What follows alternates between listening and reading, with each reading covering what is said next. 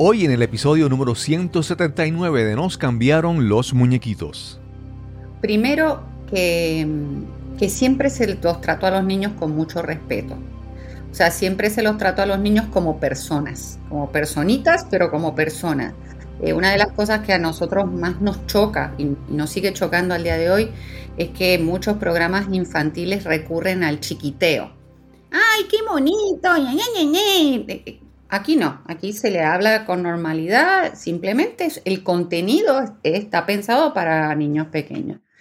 Segundo, y es fundamental, que la zapata sobre la que se construyó el programa eh, es una zapata de conocimiento, o sea, todos nosotros somos educadores, Víctor es musicoterapeuta de profesión, o sea, no hay nada al azar. Mi nombre es Cristóbal Colón y esto es Nos cambiaron los muñequitos. Nos cambiaron los muñequitos. Nos cambiaron los muñequitos. Nos cambiaron los muñequitos. Nos cambiaron los muñequitos. Nos cambiaron los muñequitos.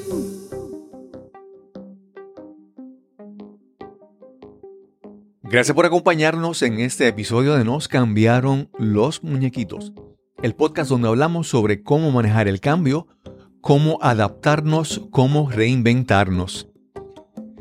Sin importar en qué década hayas nacido o a cuál generación pertenezcas, de seguro recuerdas con alegría a aquellos personajes en programas infantiles que te entretenían, te educaban, llenaban tus tardes o mañanas con momentos inolvidables. Tal vez recuerdes a los payasos de la tele, Gaby, Fofo y Miliki, o tal vez recuerdas a Cepillín, Shusha, Plaza Sésamo o Sesame Street en inglés, u otros programas. En Puerto Rico tal vez recuerdes a Pacheco o a Chicola y la Ganga. La ventaja de este podcast es que no puedo verte ni escucharte en este momento, así que no me revelas tu edad ni te delatas al sonreír cuando recuerdas a tu ídolo infantil. Las generaciones más recientes posiblemente piensan en Atención, Atención, un proyecto musical y educativo enfocado en niños preescolares. Con sus canciones, sus personajes y sus enseñanzas, este proyecto ha ganado múltiples premios y más importante aún, se han ganado el corazón de muchos niños y de padres y maestros que lo han usado como ayuda en la crianza y educación de sus niños. Te presentamos a nuestra invitada de hoy.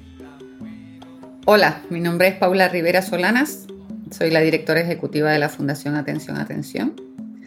Eh, nací en Buenos Aires, Argentina, pero vivo en Puerto Rico desde el año 76, o sea que prácticamente mi vida entera. Paula Rivera es la directora ejecutiva de la Fundación Atención Atención. Hablaremos sobre la historia y desarrollo de este proyecto y cómo han tenido que adaptarse en los últimos años por varios eventos en Puerto Rico, hasta finalmente la pandemia en el 2020. El más reciente resultado de su reinvención es la Academia Virtual Atención, atención, academy.com. Este es el episodio número 179 y conversamos con Paula Rivera de la Fundación Atención, Atención. He tenido la oportunidad de vivir en distintos países porque cuando terminé la escuela superior en Puerto Rico, para mi mamá era importante no perder mis raíces, así que me fui a estudiar mi licenciatura en comunicaciones en Buenos Aires. Eh, cuando terminé la licenciatura, eh, me fui a hacer una maestría a Madrid y ahí hice una maestría en adicciones en la Universidad Complutense. Em, en Madrid conocí a mi esposo, con el que estoy casada desde hace 32 años, y en el año 92 decidimos volver a Puerto Rico. Eh, cuando llegué a Puerto Rico, pues empecé a trabajar aquí en, en distintas eh, foros y en distintas áreas. Em, después decidí que tenía ganas de hacer una maestría en comunicaciones, así que tengo una maestría de la Universidad de Puerto Rico en comunicaciones.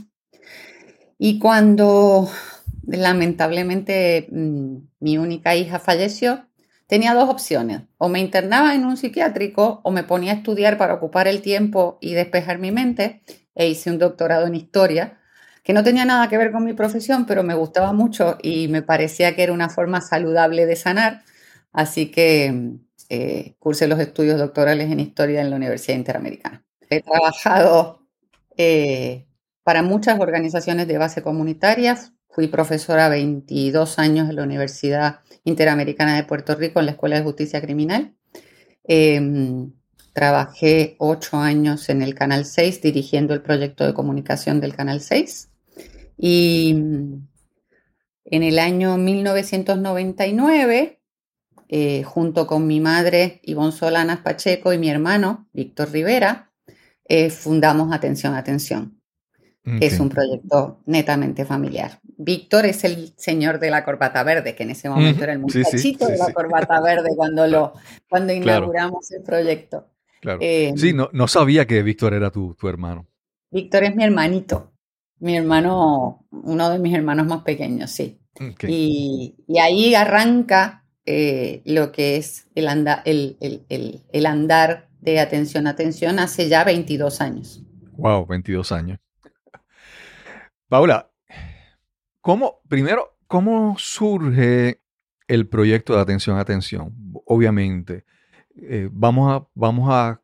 Siempre, siempre cuando alguien, una persona tiene talento o es músico o quiere ser artista y entra a hacer un proyecto musical, obviamente siempre su beneficio, su, tal vez la fama, tal vez generar dinero, ganarse el dinero, la vida con eso, eh, son, son sus prioridades. Pero en el caso de Atención, Atención, ¿Cuáles fueron las, las intenciones al crear este proyecto? Pues mira, la realidad es que lo que terminó sucediendo superó ampliamente nuestras expectativas en el momento en que se originó el proyecto. Em, mi mamá en ese momento era la directora del Instituto de Drogas, Alcohol y Asuntos de SIDA de la Universidad Interamericana. Y, ella eh, consiguió eh, una propuesta para formación de maestros eh, bajo Don't Let Child Behind, que fue una ley federal que salió allá por los 90. Y entonces, uno de los adiestramientos que estaba incluido dentro de esa propuesta era cómo utilizar la música en el salón de clase para desarrollar valores, ¿verdad? Em, Víctor, que estaba recién graduado de musicoterapeuta, eh, pues eh, cuando mami empieza a trabajar este proyecto, coincide con el huracán George en el 98. Y todos los niños de casa eran chiquititos. Entonces eh, nos juntamos todos para pasar el huracán porque era la única casa que tenía planta, etcétera, etcétera. Mis hermanas eh, con sus niños, nosotros y teníamos todos, eran todos los, chiquitos de casa tenían menos de siete años. Así que cuando empezó el huracán a soplar duro, em, Víctor agarró la guitarra y empezó a cantar. Y, mi mamá, que era una mujer extraordinaria y con una visión eh, de, la vida y de, la educación eh, sin precedente, dice, fíjate, Víctor, vamos a ver si dentro de la propuesta que tenemos en la universidad logramos hacer algo para volver a llevar la música a los salones de clase, porque la música ha desaparecido de, la educación elemental en Puerto Rico. Y lo poquito que hay es traducido o seguimos cantando pon, pon, pon el dedito en el pilón o mi burrito sabanero, que ya tenía 25 años de viejo o pertenecía o lo estábamos cantando desde que éramos todos chiquitos. Así que este, cuando salimos de la emergencia del huracán, Mami le presenta la propuesta de incluir, hacer un CD con, canciones y le pide a Víctor que lo grabe. Y en ese primer CD... ¿Eran canciones originales en ese momento o, canciones bueno, había algunas que eran originales y había otras que eran canciones eh, tradicionales de distintas partes de Latinoamérica y algunas con derechos de autor que se le pagaba, eh, pero que no eran conocidas en ese momento en Puerto Rico. Y otras que han pasado de generación en generación. Y, y, ese primer CD que se llamó Atención, atención, este juego va a empezar, es donde estaba la canción del sapo, la canción del lagartijo, la canción del angelito, del ángel de la guarda, eh, y muchos de los que, los que siguen siendo los hit parades de atención, atención. Em, claro, pero ese CD no se vendía, ese CD se le regalaba a los maestros como parte de la propuesta, por eso nosotros decimos que ese debe haber sido el disco más pirateado de la historia, porque los maestros lo recibían lo llevaban al salón, los nenes aprendían las canciones, los papás lo querían comprar, no se podía conseguir y entonces las maestras le sacaban copia. Claro, claro. Así estuvimos como en esa, para esa primera ronda de la propuesta, que fue en el año 99, eh, entre el 99 y el 2000, debemos haber adiestrado como 2.000 maestros aproximadamente. Y a cada uno se le entregaba su CD. Eh, pero de pronto empezó a suceder un fenómeno que es que los maestros llamaban a la Interamericana y decían, mira, eh, no tienen ninguna canción sobre la higiene y no tienen ninguna canción que tenga que ver con no sé qué. Y entonces la Inter nos hizo un acercamiento para una renovación de la propuesta de Double Child Behind para hacer un segundo disco que se llamó Atención, atención, este juego va a seguir. Y ahí pues... Eh, se, hizo una nueva ronda de adiestramientos en las regiones educativas donde no habían estado dándose los talleres. Y cuando terminó la propuesta, ya por finales del 2002, principios del 2003, cada uno de nosotros volvió a sus labores, ¿verdad? Mi mamá se jubiló, eh, Víctor volvió a su gabinete musicoterapéutico, que él trabajaba con niños con VIH y con cáncer en ese momento, y yo volví a mis clases en la universidad. Eh, sintiendo que habíamos cumplido con el país, ¿verdad? Con, esta aportación y tan tan. Sí, antes de eso, eh, ¿esas grabaciones era simplemente él o había como una banda formal? No, era él con la guitarra.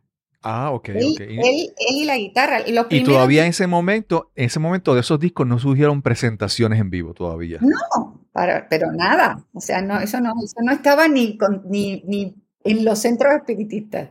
Entonces, el, era él la guitarra en el primer disco y en el segundo disco se incorporó una flauta traversa para darle una musiquita un poquito más de cuerpo. Pero esos primeros CDs, que al día de hoy todavía las maestras los, los, compran ahora digitalmente, los bajan. Claro, wow. Tienen la, la peculiaridad de que al no ser con banda, eh, están las canciones grabadas primero y después está la pista de la guitarra sola. Entonces muchas maestras lo usan para que los nenes les canten encima. Qué bien. ¿verdad?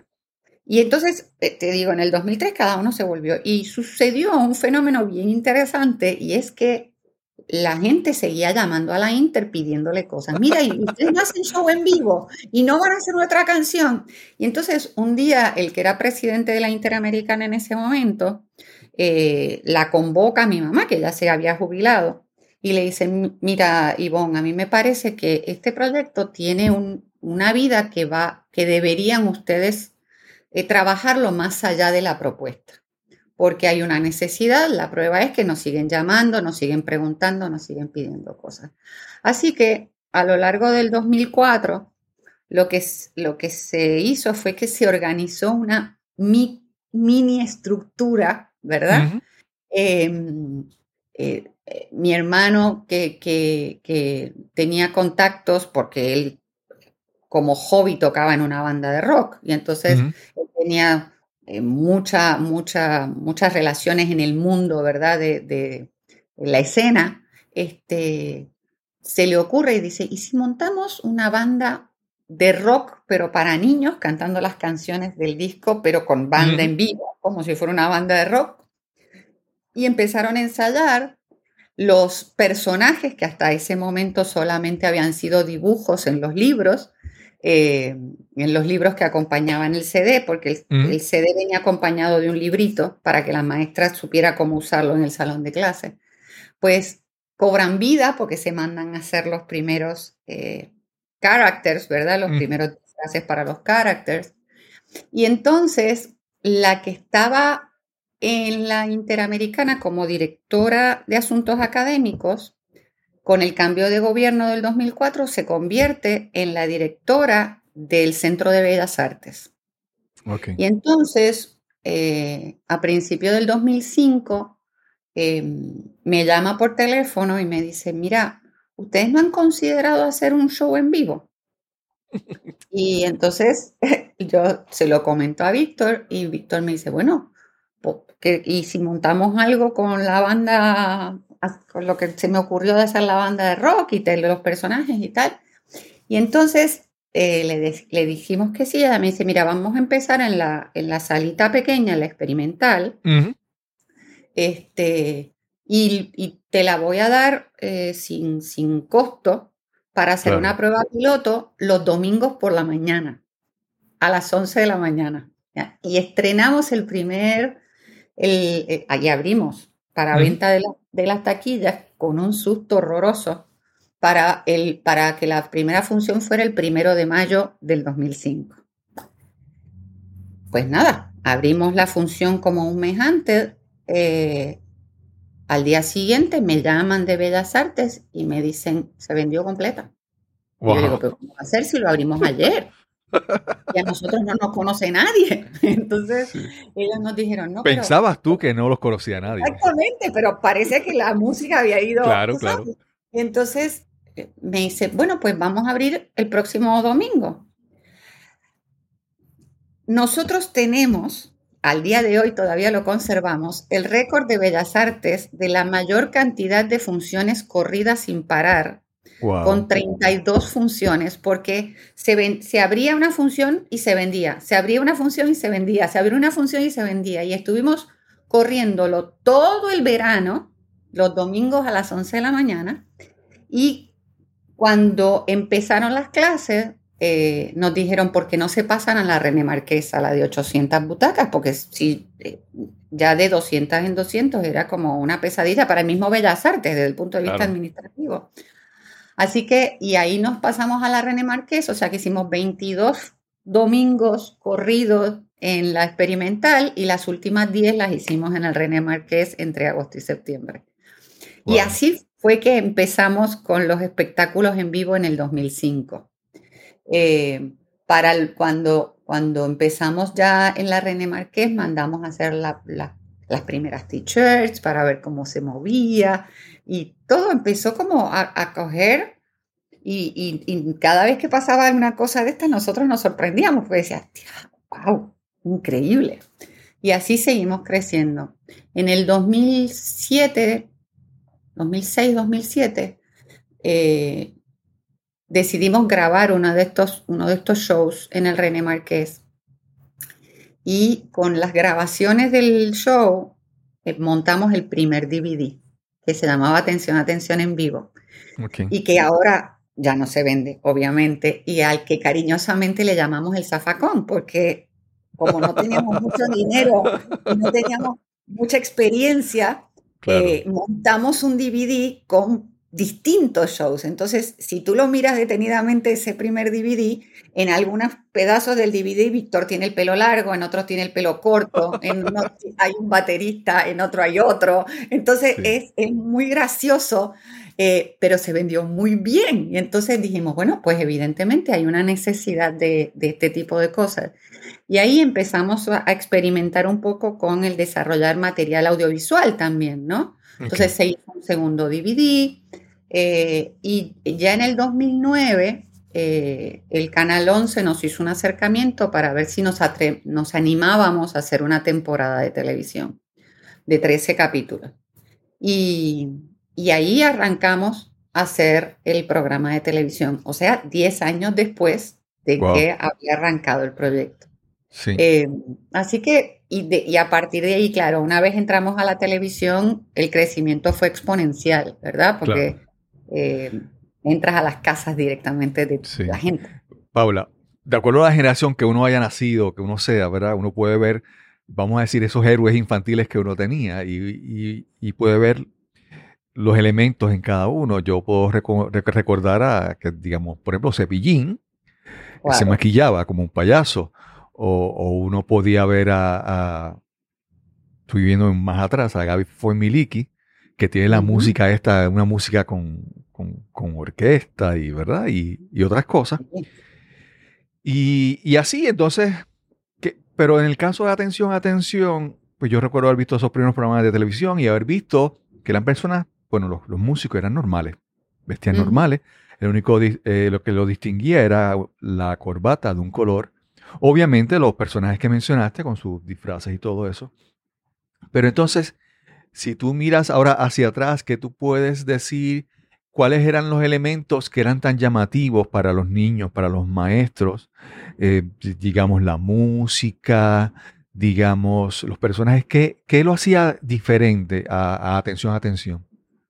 Pues mira, yo creo que hay dos o tres elementos. Primero, que, mm, que siempre se los trató a los niños con mucho respeto. O sea, siempre se los trató a los niños como personas, como personitas, pero como personas. Eh, una de las cosas que a nosotros más nos choca y, y nos sigue chocando al día de hoy es que muchos programas infantiles recurren al chiquiteo. ¡Ay, qué bonito! ña, ña, ña, ña! Eh, Aquí no, aquí se le habla con normalidad, simplemente el contenido es- está pensado para niños pequeños. Segundo, y es fundamental, que la zapata sobre la que se construyó el programa eh, es una zapata de conocimiento, o sea, todos nosotros somos educadores, Víctor es musicoterapeuta de profesión, o sea, no hay nada al azar, Claro. todo tiene una razón, todo lo que está puesto en la estructura del programa, desde el, si te fijas, nuestras canciones son muy cortitas, para que, porque un niño de tres años, eh, su, su time span es cortito, Mm, se pueden aprender las letras rápido, se trabaja mucho con la repetición, que es muy importante en el proceso educativo de la primera infancia. Eh, se recurre a colores primarios, a colores brillantes para, para llamar la atención. Em, o sea que todo, todo el andamiaje sobre el que se construyó el programa, eh, sobre el que se construyó el concepto en general, porque desde los shows es así, eh, yo creo que se basa en esas, en esas dos cosas fundamentales. Primero, que desde el principio siempre respetamos mucho a los niños, se los trató como personas, personas Mm. chiquitas, pero personas eh, pensantes. Y la segunda, y es que ah, tiene una zapata de tipo educativo y, y- y- y importante, o sea, no, no, no es porque sí o por pasar el, el rato, hay todo un andamiaje racional detrás de cada cosa. Cada una, por ejemplo, de las, de las coreografías eh, se trabaja pensando para desarrollar algún tipo de destreza, algún tipo de destreza motora, algún tipo de, de- de- de conexión. Por ejemplo, es muy importante eh, que un niño aprenda a dominar la conexión cabeza-mano-pie a nivel de psicomotricidad. Pues, pues varias de las, de, las, eh, de las coreografías están para que ellos, sin darse cuenta, estén desarrollando esa destreza. Entonces, eso yo creo que ha sido muy importante para que los adultos, eh, que son los que al fin y al cabo eh, exponen a los niños en el material, sintieran que, que- que estaban exponiéndolo a algo que de verdad les enseñaba, que, que había un bagaje. Y en los, y en los shows en vivo, yo creo que también el que, eh, el, que el, el- el grupo ha sido muy respetuoso con la música. O sea, tú te das cuenta de que, de que los muchachos de atención atención son músicos de verdad, no, Ok. no están haciendo el aguaje. Entonces, Sí, sí, sí. no, nos ha pasado, eh, esto, esto, es una, esto es una historia de la vida real. Yo no sé si tú tienes hijos, pero cuando uno tiene niños muy pequeñitos, generalmente se nos restringe la vida Social. Antes de la pandemia, cuando la gente salía, pues Sí. cuando teníamos los niños de 2, 3 años hasta los 4, es muy difícil tú dejárselo a alguien y salir, o sea que ya no puedes ir a conciertos, ya no sales casi. Entonces nos ha pasado de que en un show en vivo, nosotros siempre tenemos en algún momento del espectáculo que se hace un, un- se hacen solos o solos de guitarra o solos de batería. y nos pasó una vez en Bellas Artes eh, que en un momento del espectáculo, pues el baterista hizo un solo de batería, Claro. de verdad, de rock and Sí, roll. Y cuando terminó el solo de batería, en el silencio del teatro vimos a un muchacho, papá, obviamente, que se Claro. para y hace ¡Uah! como si hubiera estado en un concierto de rock. Mira, las carcajadas se soltó en todo el teatro, ¿entiendes? Pero era como, por fin estoy escuchando música Claro. en vivo de nuevo, ¿entiendes? Y yo Claro, creo que eso hace que, que, que el adulto que tiene que acompañar al niño no, no sienta que, ay, qué horror, tengo otra vez que ver a esta gente, no sé qué, porque por lo menos se lo pasa bien escuchando buena música, escuchando a músicos de verdad tocando. Así que yo creo que esos elementos han sido importantes. Y ya en el programa de televisión es que eh, encontramos, se, trabajó en la búsqueda, pero el equipo eh, que se consiguió para trabajar los dibujos, toda la parte animada, todo, todo lo que es postproducción, eh, extraordinario. O sea, todos muchachos muy jovencitos, cuando arrancaron con nosotros, la mayor parte estaban recién graduados em, y se los fue formando alrededor de, una, de un taller real. Y te digo que en este momento algunos siguen trabajando con nosotros, otros han ido creciendo, ¿verdad? Este momento son cabezas de la industria de la animación en Puerto Rico, porque eh, fuimos uno de los primeros talleres 100% eh, en Puerto Rico que trabajaba todo, todo eso, todo ese behind, ¿verdad? Toda esa parte de postproducción fuera del mundo de la publicidad, que eran los únicos que, había. Y eso yo creo que el equipo de trabajo siempre ha sido fundamental para, para el éxito de, de lo que ha sido atención, atención. Paula, nuevamente, yo obviamente conozco, yo tengo hijos, pero no, no, asumo que las edades no coinciden, no coincidieron, ¿verdad? Bueno, yo eh, soy padrastro, vamos a decir así, y me tocó, yo entré a su vida cuando ya ellos eran 10 años, 10 y 12 años. ¿verdad? Pues te salvaste de nosotros. Entonces, no, mi, conocimiento de atención, atención es limitado, estoy aprendiendo contigo con esta conversación. ¿En, qué momento eh, empieza a la, influencia o la proyección de atención, atención a salir, a ser conocida fuera de Puerto Rico? ¿Y cómo después empieza esa dinámica? Pues mira, eh, después de que tenemos el programa de televisión en, al aire, dos o tres años, pues, em, y empiezan a fortalecerse redes como YouTube, por ejemplo, eh, donde nosotros subíamos parte del contenido.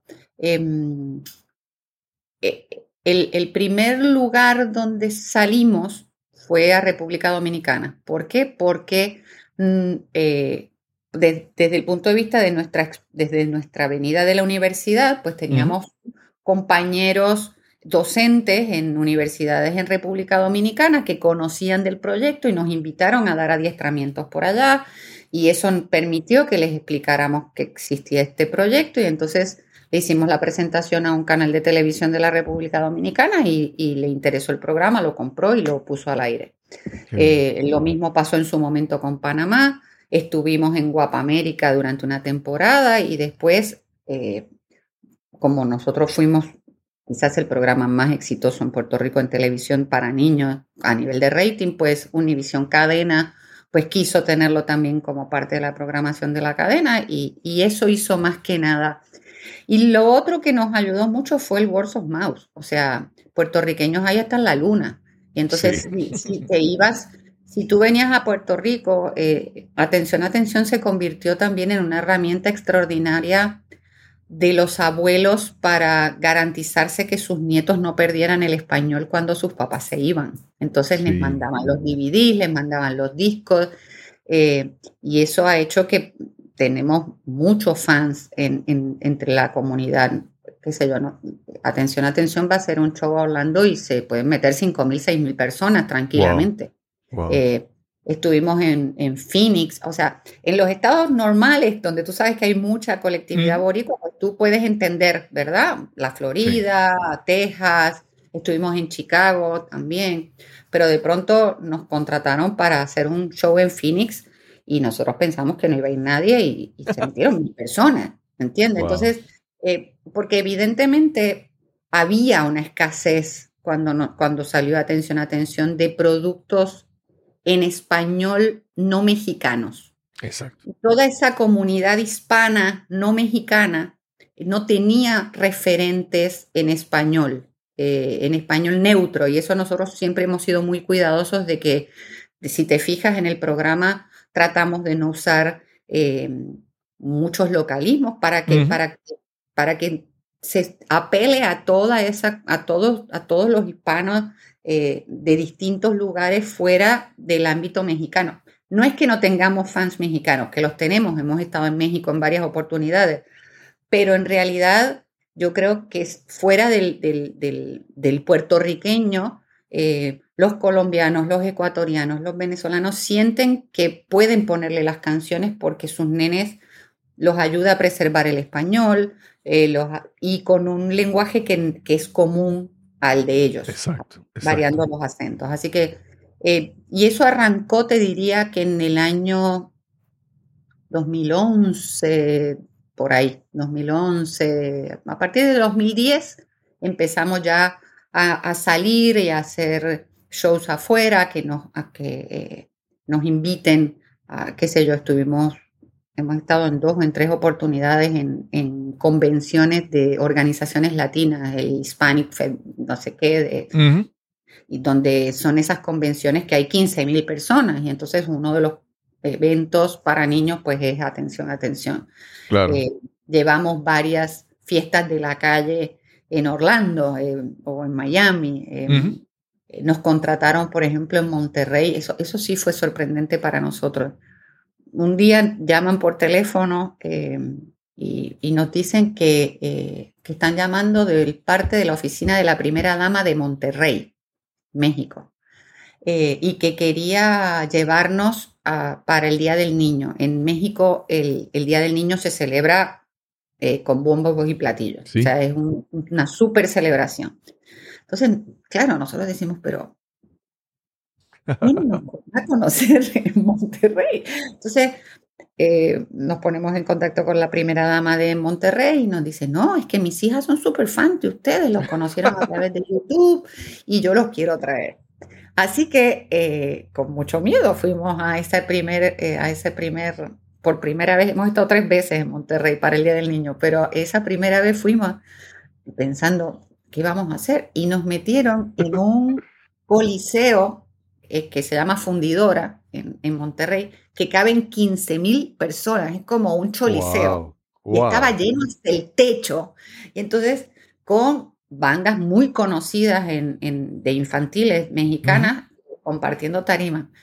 Y, la verdad que fue una experiencia alucinante, porque de pronto tú veías llegar nenes con, las corbatas de colores en Monterrey. Y tú decías, ¿pero cómo? Y ahí, yo que soy de una generación, los muchachos más jóvenes no, no se sorprendían tanto, pero yo que, que, todavía me alucino con esto de las redes el Internet, e, es increíble el impacto que tienen eh, las redes sociales, los YouTube de la vida para, para exponerte al mundo, porque, porque la realidad es que nosotros nunca hicimos grandes esfuerzos eh, para, para promover eh, atención, atención por Latinoamérica, por darte un ejemplo, México. Y, y, y, tenemos una base de fans que a nosotros mismos nos sorprende. Wow, wow. Paula, algo, algo que hemos visto tal vez en, décadas más recientes, tal vez antes no tanto, ¿verdad? Pero en décadas más recientes se ve la creación de programas infantiles casi muchas veces conectados ya ahí mismo con, como dirían en inglés, con el merchandising, ¿verdad?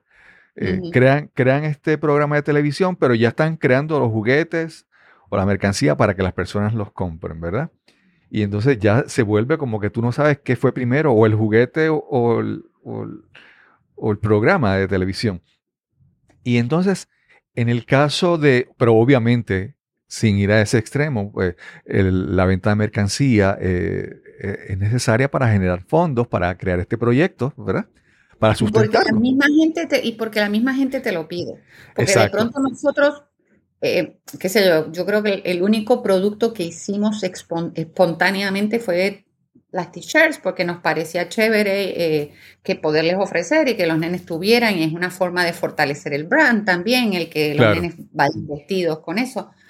Pero después, eh, y obviamente nosotros las primeras veces, las primeras tienditas que nosotros teníamos era CDs de música, los DVDs que se hacían, porque sí era parte de nuestro trabajo y y a lo mejor camisetas.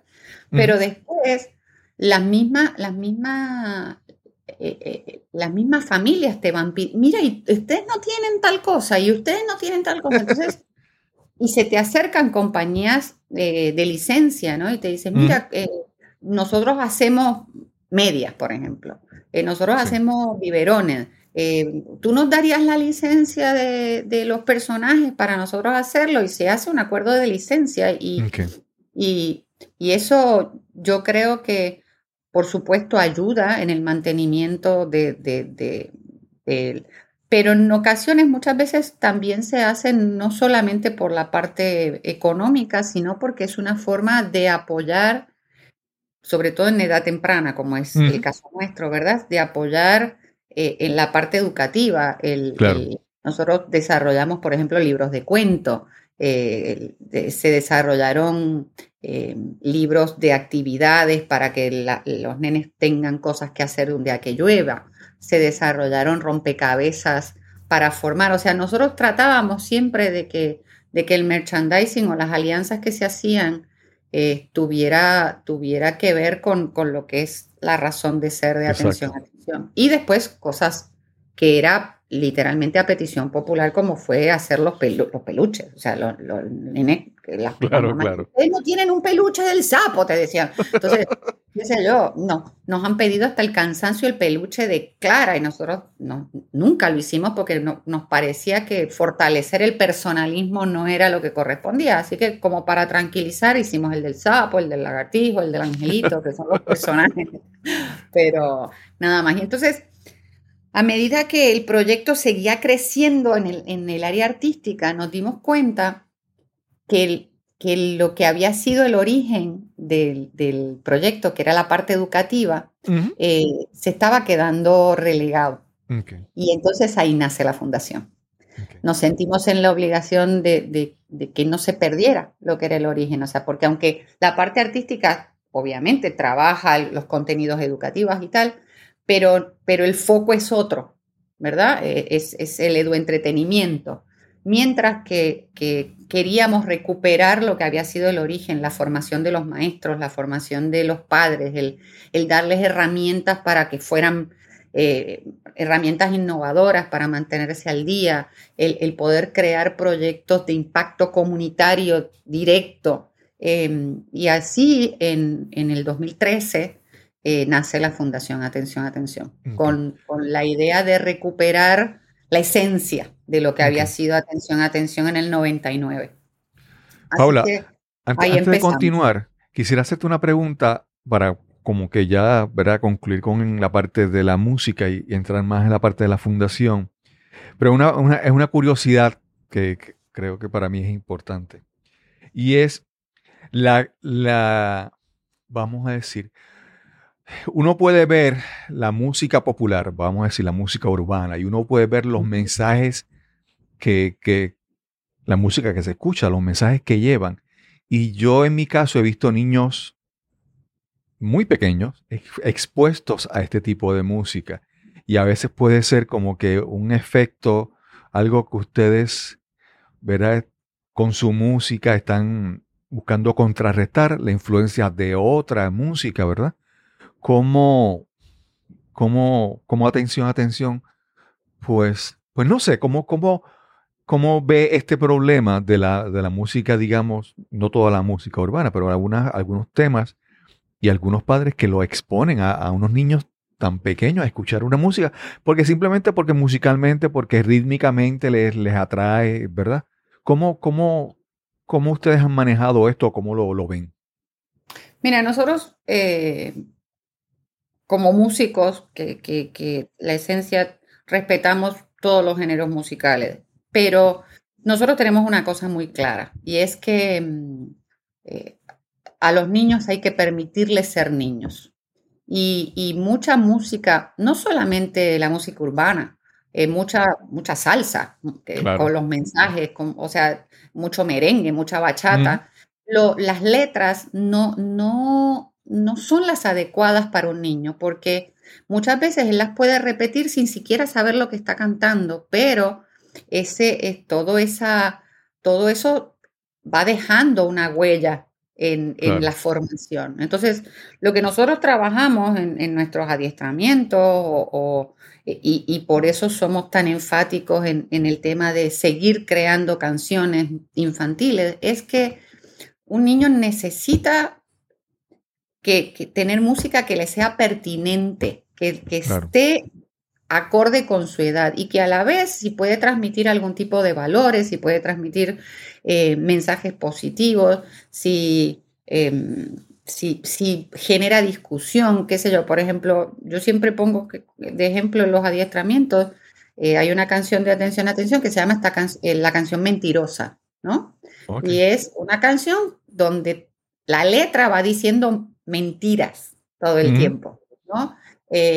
y es muy y, está, y es muy buena para que los papás puedan utilizarla cuando trabajan con los niños, la importancia de decir la verdad y el valor de decir la verdad, porque eh, y las consecuencias que tiene eh, decir mentiras. Entonces, eh, hay otra canción como la canción del valiente Martín que habla sobre la importancia de la, la, perseverancia, que si tú de pronto te caes, ¿qué tienes que hacer? Pues te levantas, te sacudes, vuelves y te peinas y sigues adelante y lo vuelves a intentar. Porque esos valores hay que, hay que trabajarlos desde muy pequeñitos, cuando muchas veces te dicen, no, vamos a montar un programa de prevención en high school. Estás tarde. Claro, exacto. Tú, tienes que trabajar prevención abajo para que cuando le llegue, cuando se enfrente a la problemática, ese niño ya tenga las herramientas para defenderse. Y eso es lo que nosotros hacemos. Entonces, claro, claro. Em, el papá puede escuchar lo que quiera porque es un adulto, pero lo que nosotros le decimos es, mira, cuidado, eh, cuidado con la, música a la que lo expones. Ponle atención, atención, música infantil, no tenemos que ser nosotros. Música para niños a tus niños y cuando tenga la edad, pues que escuche lo que quiera. Pero yo creo que cada, cada edad tiene su, su momento. Sí, Paula, me parece interesante eso de que ya, por ejemplo, a los niños de escuela superior, a los jóvenes de escuela superior, pues ya prevención, que ¿verdad? No sé qué, qué, efecto puede tener o qué beneficio. Pero algo que yo he visto en la... Siempre, es bueno, tú sabes, recordarlo. Pero tiene que ser como una, como una recordación, no puede ser un mensaje, porque si tú le empiezas a hablar de prevención de embarazo a las nenas de 15, 16 años, van a estar bien tarde. Claro, claro.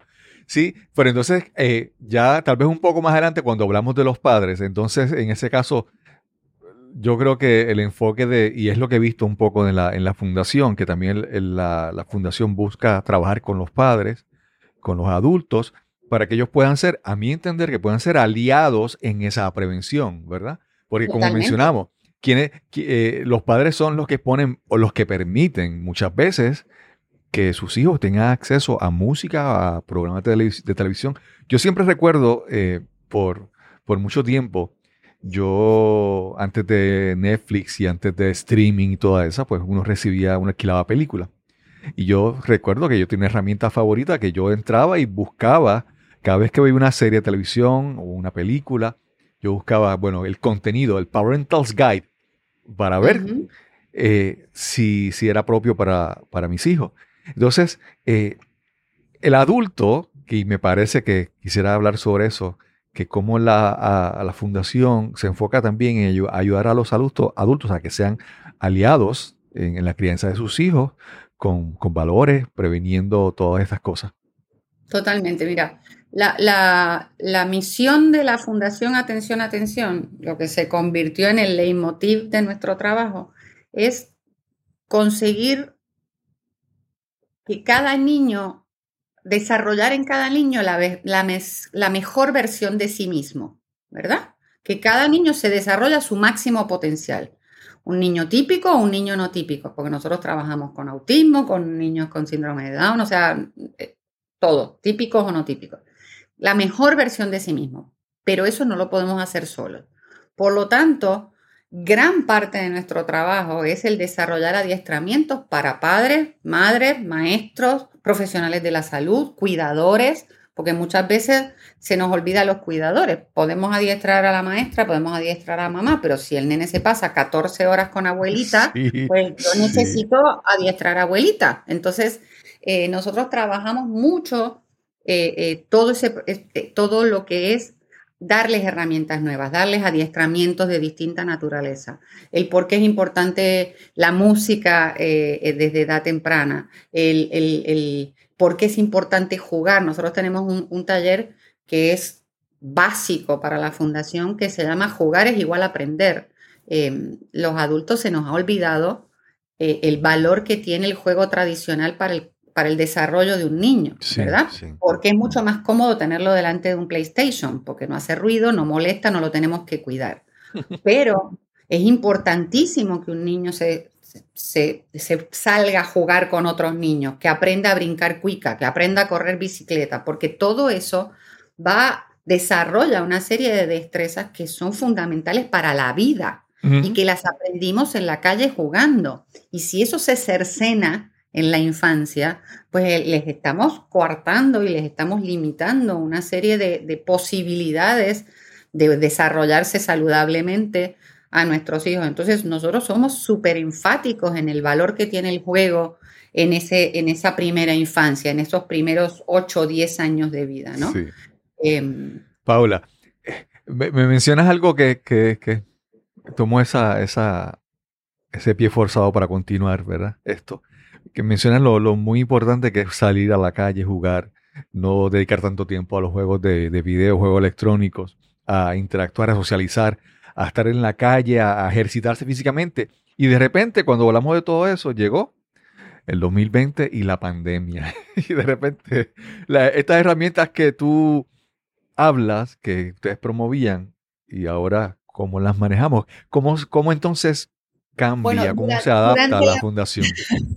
Durante la pandemia, eh, obviamente, tuvimos que, que, po- como dice el título de tu podcast, nos cambiaron los muñequitos. O sea, nosotros estábamos dando, nosotros- los dos programas fundamentales que nosotros teníamos en ese momento corriendo cuando, cuando la pandemia y que fueron extraordinariamente útiles durante María, los terremotos, etcétera, etcétera, fue uno de los programas, se llama La Hora de Juego, y es que la fundación iba durante un mes todos los días a una misma comunidad, a una misma hora, a jugar con los niños, a enseñarles los juegos tradicionales, la peregrina, el 1, 2, 3 pescado.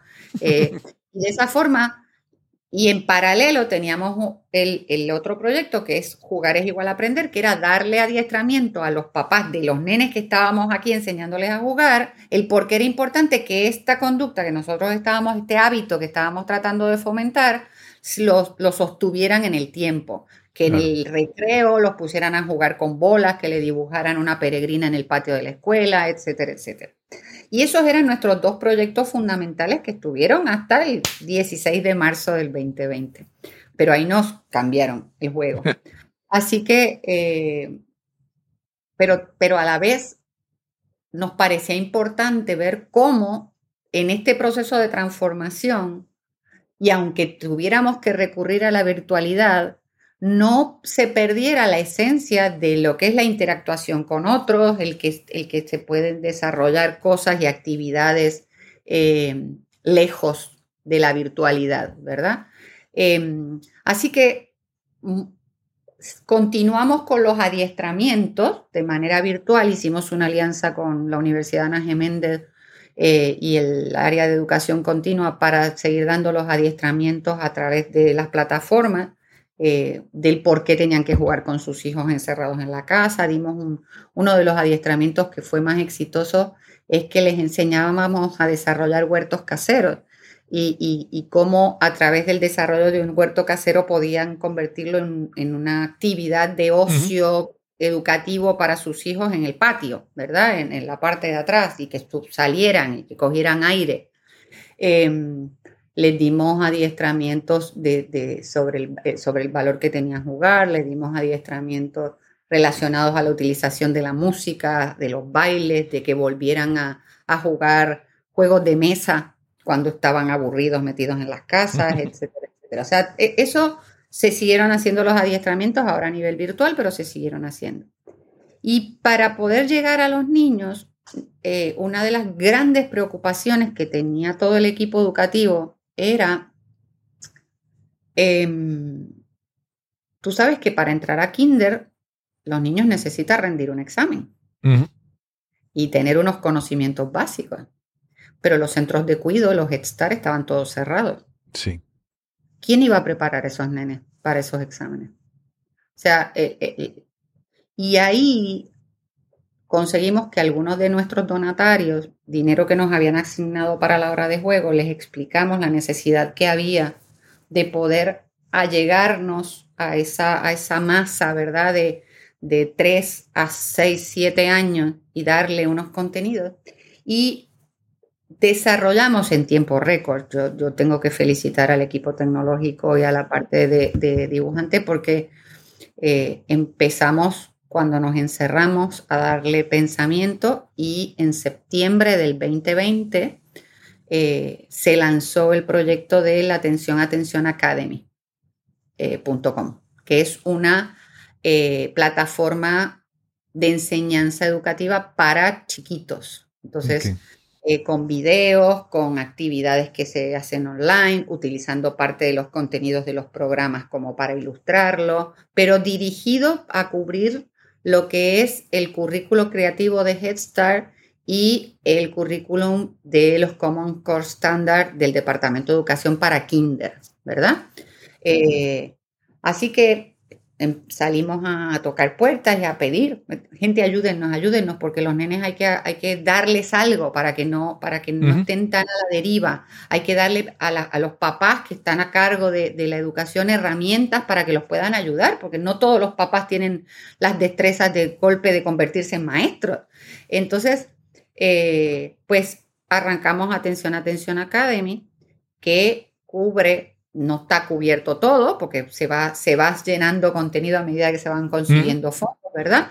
Pero tiene eh, parte de, contenido de matemáticas, de lectoescritura, de ciencia, de, valores, autoestima, por ejemplo. Creamos toda, toda la unidad de juego de los juegos tradicionales. O sea, los papás pueden entrar a la academia y bajar las reglas del, del tiritápate y, cómo se juega en casa, etcétera, etcétera, con imágenes de cómo hacerlo.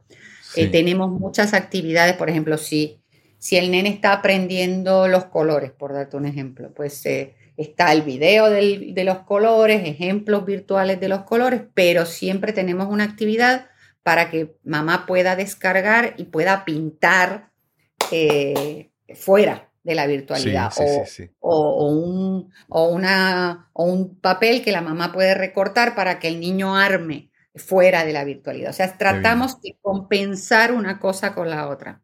Y ayer que cumplimos un año del lanzamiento, pues eh, lo festejamos eh, incluyendo en el Academy una cosa que nos estaban pidiendo mucho, que son unidades de inglés.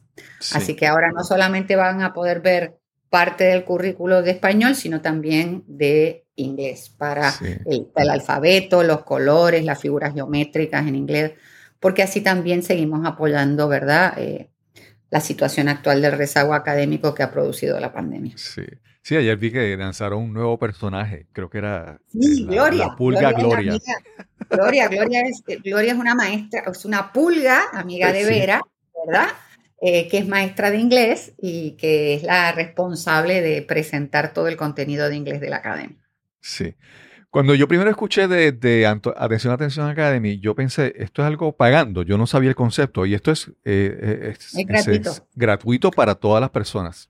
Para todo el mundo. Inclusive ahora, gracias a una propuesta que nos dio Fundación Fonalleda, Plaza Las Américas, ahora para el, para el Back to School le agregamos una funcionalidad para los maestros. Los maestros se pueden registrar y hacer sus grupos dentro de la plataforma y asignarle asignaciones, en vez de asignaciones como muchos no se están viendo o están en este concepto híbrido, pues para reforzar los conceptos que se están dando en el salón, pues le puede hacer los grupos dentro de la plataforma y le, puede poner el examen desde adentro de la plataforma, seguir el progreso de sus estudiantes dentro de la plataforma y es 100% gratuito, tanto para los padres como para los maestros.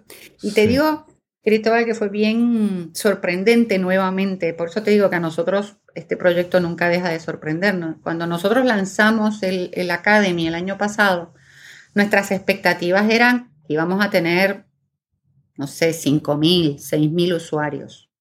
Em, la última vez que chequeé estábamos casi en los 55.000. ¡Wow!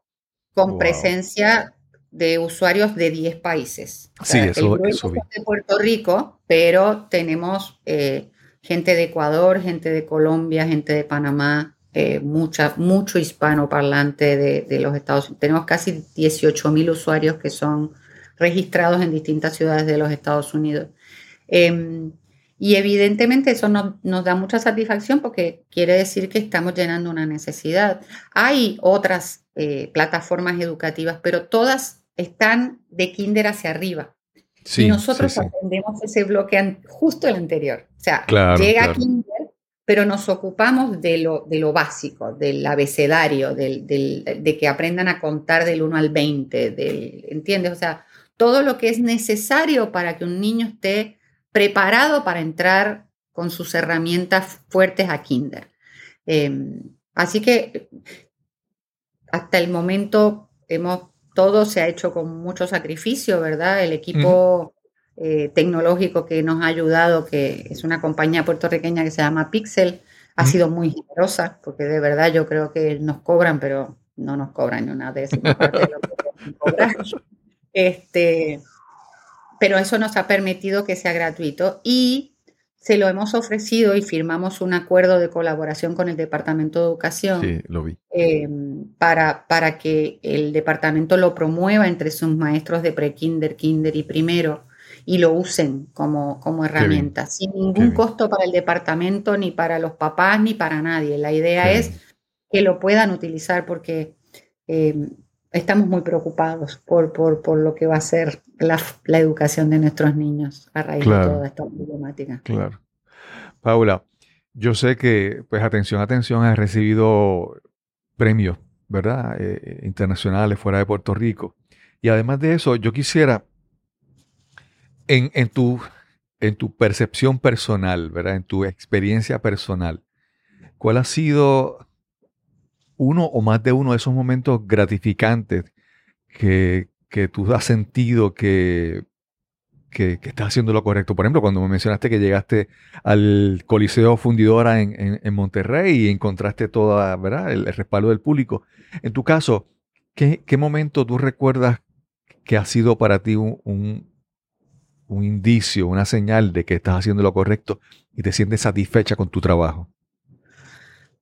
Mira, en, realidad hay, muchos y, te los tendría que dividir desde qué hacer a lo miro, ¿verdad? Desde, obviamente los premios siempre es un reconocimiento de la industria y, ser el programa de televisión puertorriqueño más premiado hasta el momento de la historia. Tenemos casi 30 premios Emmy eh, y, pienso que, que eso es una satisfacción muy grande que te avala el trabajo en el ámbito profesional. Si me lo preguntas como persona, em, hay dos o tres momentos que para mí han sido, em, que los recuerdo con mucha emoción, ¿verdad? Porque eh, tú dices, algo se está haciendo bien. Em, una vez nos pidieron en una organización eh, que trabaja con niños con, con, dificultades motoras extremas, es Pibi, que, que, está en Mayagüez, nos pidió si les podíamos este, donar un showcito para una de sus graduaciones, ¿verdad? Em, y, fuimos, fuimos, fue el señor Sapo a hacer y, fue Víctor a hacerle un, un showcito de donativo. Y cuando terminó el showcito, la maestra nos, nos dice que nos tenían una sorpresa.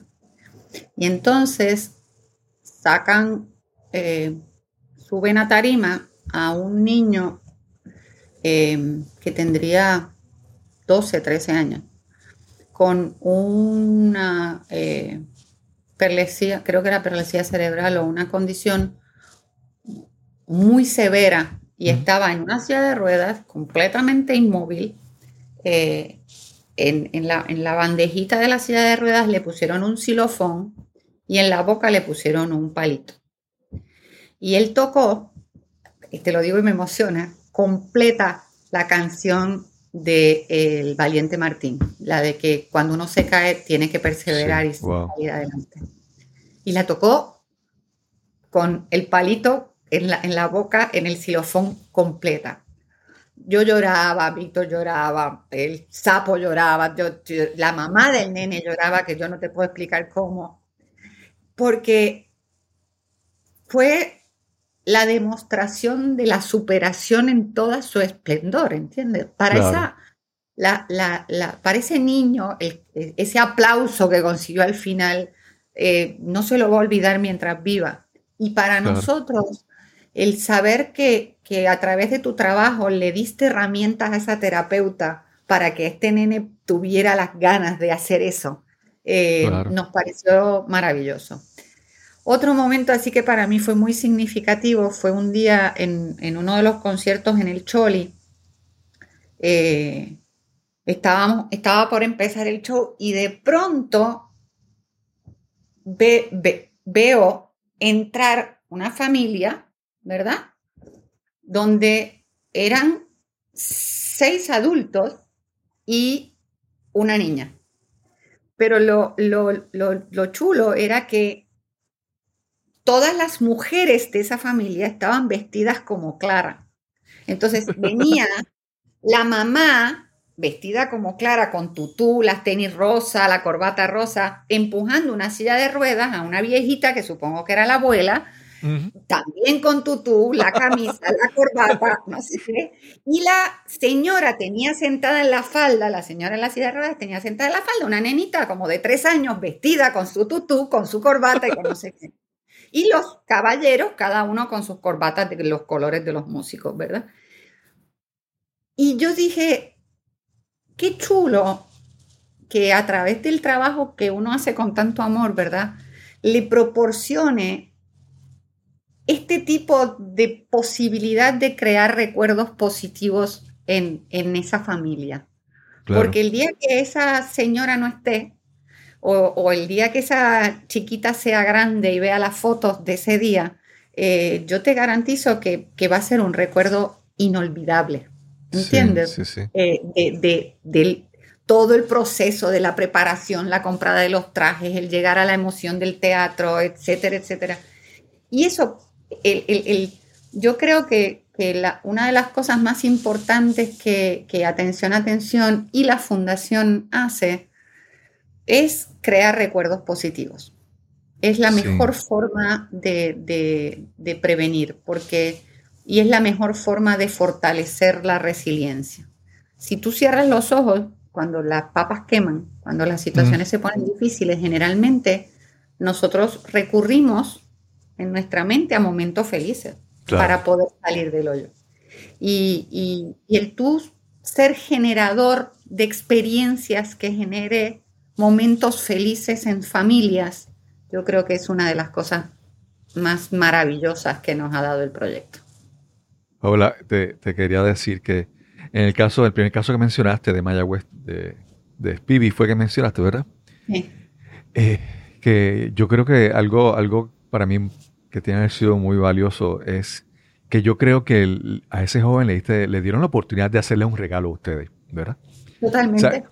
entonces, sentir que tú recibes, recibes, pero de repente que tú puedes dar. O sea, sentir que uno puede dar y que uno puede regalar y que uno puede, que lo que uno regala es apreciado, debe ser una experiencia extraordinaria para ese joven, ¿verdad? Que fue fue muy interesante. Para ese y para un montón de niños que, sé yo, por ejemplo, el, nosotros recibimos todo el tiempo demostraciones de cariño, cartas de, que nos escriben los papás, no, este, ustedes nos han ayudado, mi hijo es autista y, no habla, pero canta las canciones de ustedes. Eh, cada vez que uno recibe eso, eh, te da, te da energía, se te vuelve a llenar de gasolina aún en las épocas más difíciles que han sido años muy duros para nosotros y para nuestra industria, porque nos vienen dando palos desde María. Eh, sí, sí, Pero, pero la realidad es que uno se, reinventa, eh, le busca la vuelta para poder seguir porque, porque es, el trabajo que se hace, eh, yo creo que es muy valioso. Sí, sí, y mencionas que a veces, por ejemplo, a veces es cuando estamos bien, cuando estamos con todas las necesidades satisfechas, es fácil buscar entretenimiento, ¿verdad? Buscar distraernos, pero hay pero hay momentos en que estamos tan afectados, como en el caso mencionaste de Puerto Rico, que llevamos una racha de huracán María en, la zona sur de Puerto Rico con los terremotos, que, que, no es como que es como que casi esencial. Necesitamos distraernos un poco para sobrevivir, ¿verdad? Yo, salud mental. Es trabajar la salud mental, ¿entiendes? O sea, el, y, yo se lo recomiendo y, lo, te agradezco que, me, que lo menciones porque si hay una forma en que podemos ayudarnos a nuestra salud mental y a la salud mental de nuestros hijos es dedíquenle un ratito a jugar con ellos. Saquen un rato. Vuélvanlos a mirar. Uno de los grandes problemas que tenemos en Puerto Rico en este momento es que los papás hemos dejado de mirar a los nenes. Estamos mm. tan ocupados, tenemos tanta cosa, estamos tan distraídos con los teléfonos, con los Netflix, con los Hulu, con las cosas, que no le dedicamos el tiempo a mirarlos. Y, y, esa mirada del adulto es la que nos permite poder ver qué le está pasando a nuestro hijo, cómo se siente. Eh, si, si, vemos que de pronto se pasa todo el rato, tú lo, pones en el piso con cosas para que juegue y no, se, no juega o, está o, reacciona violentamente. Acuérdate que, el juego es una terapia para los nenes, porque muchas veces ellos no tienen el lenguaje para explicar lo que está pasando. Ellos no saben. Un niño de cuatro años no te puede decir, mamá, estoy deprimido, porque no sabe qué es eso. Pero tú si le prestas atención, si lo miras interactuar con otros niños, si lo miras jugar, puedes darte cuenta que algo no está bien. Y yo, mis recomendaciones, y eso va a colaborar en la salud mental de tu hijo y en la tuya, porque es sacar esos ratitos para, para eh, cantar con ellos, para bailar una canción delante del televisor, imitando a un personaje, para, para salir a enseñarles a correr bicicleta. El juego es una conducta aprendida, no viene en osmosis. Y entonces a muchos papás se nos olvida que si nosotros no le encerramos, enseñamos a correr bicicleta a nuestros hijos, nuestros hijos no saben correr bicicleta. Mira, una de las cosas más terribles que nosotros descubrimos con la hora de juego posmaría, cuando empezamos a recorrer las comunidades, nosotros interactuamos hasta que nos paró la pandemia con casi 5.000 niños a través de todo Puerto Rico. Y, levantamos una data, ¿verdad?, sobre costumbres, etcétera, etcétera. Y descubrimos que el 80% de los niños en Puerto Rico no saben brincar cuica. Wow. Y más del 50% no sabe correr bicicleta. Sí.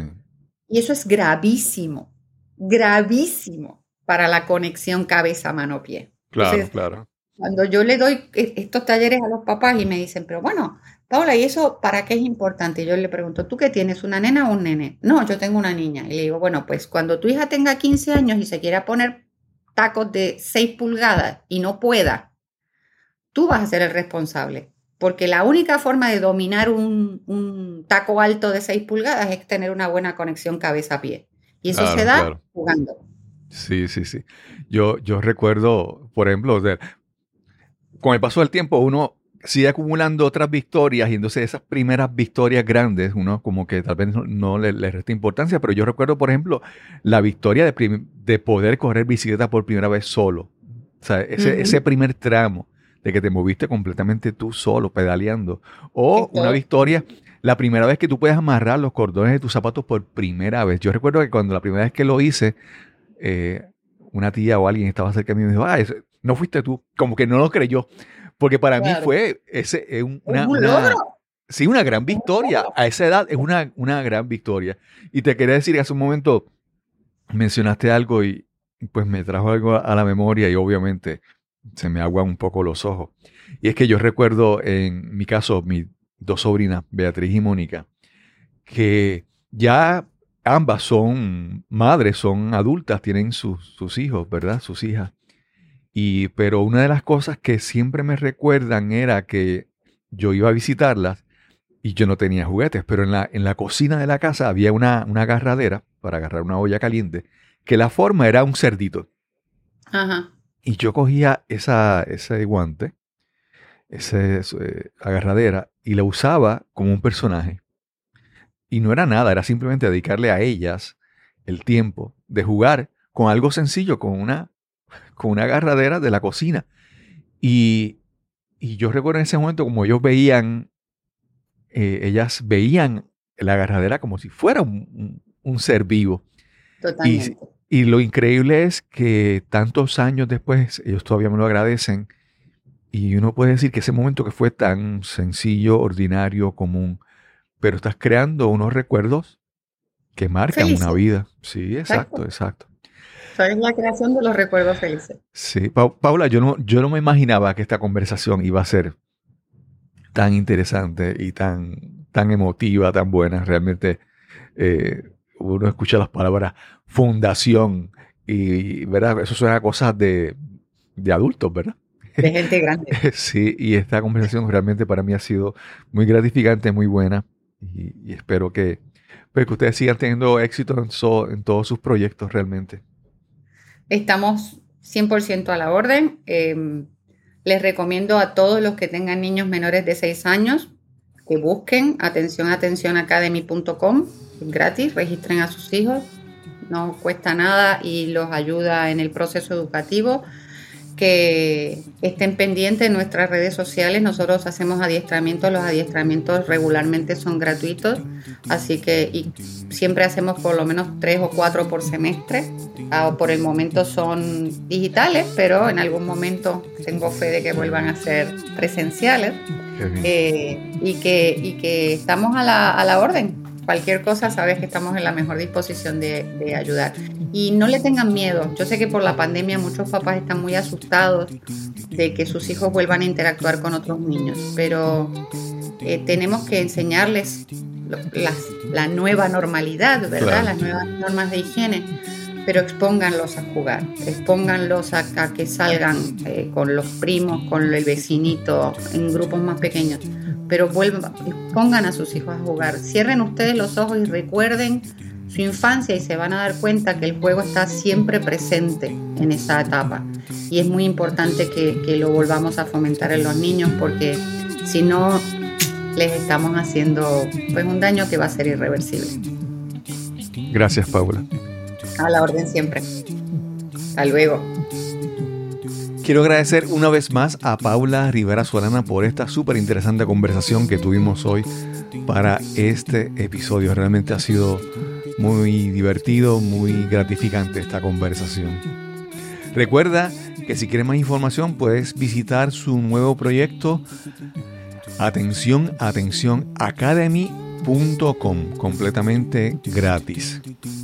Y solo me resta decirte que si disfrutaste de este episodio, por favor, compártelo en la plataforma de podcasting o en la red social donde lo hayas escuchado.